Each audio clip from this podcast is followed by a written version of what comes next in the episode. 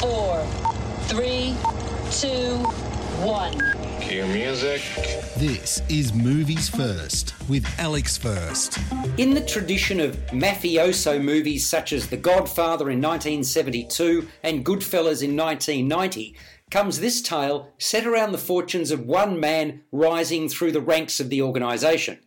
While the action centres on him, much of the plot concerns the fate of powerful Teamsters boss Jimmy Hoffa. Frank the Irishman Sheeran, played by Robert De Niro, is a Philadelphia based truck driver come hitman and World War II veteran. He meets and is taken under the wing of mobster Russell Bufalino, Joe Pesci, who coincidentally helped Sheeran at a gas station sometime earlier after his truck broke down. Bufalino gets Sheeran working in his crime family. That includes fixing a problem for Jimmy Hoffa, Al Pacino. Hoffa immediately warms to the Irishman and takes him into his confidence. Their families become close. Hoffa likes the power of his position and isn't used to compromise or being told what to do.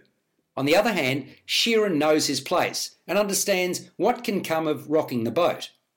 Hoffa's tendency to shoot from the hip will inevitably cause him problems, and Sheeran finds himself playing the role of intermediary.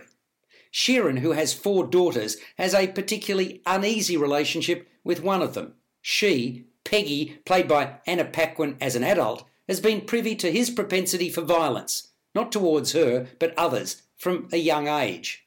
Reclusive, she observes a great deal, but says little. Movies First with Alex First.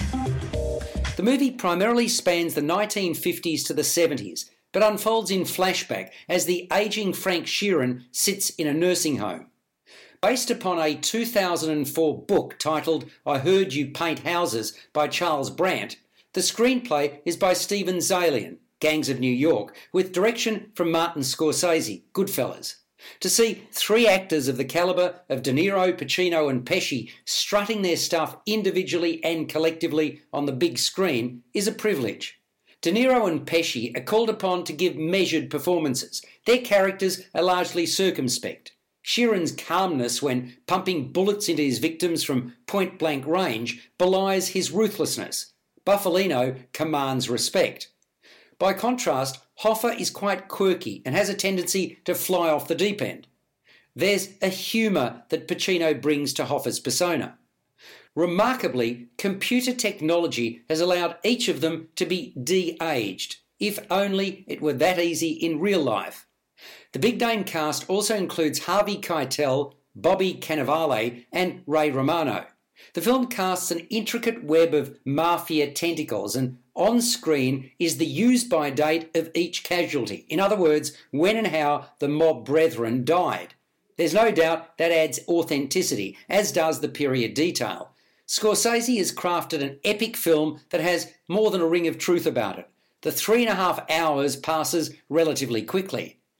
The Irishman scores an eight and a half out of ten.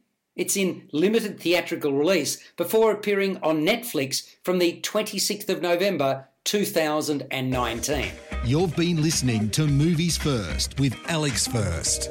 Subscribe to the full podcast at Stitcher and iTunes or your favourite podcast distributor. This has been another quality podcast production from Bytes.com.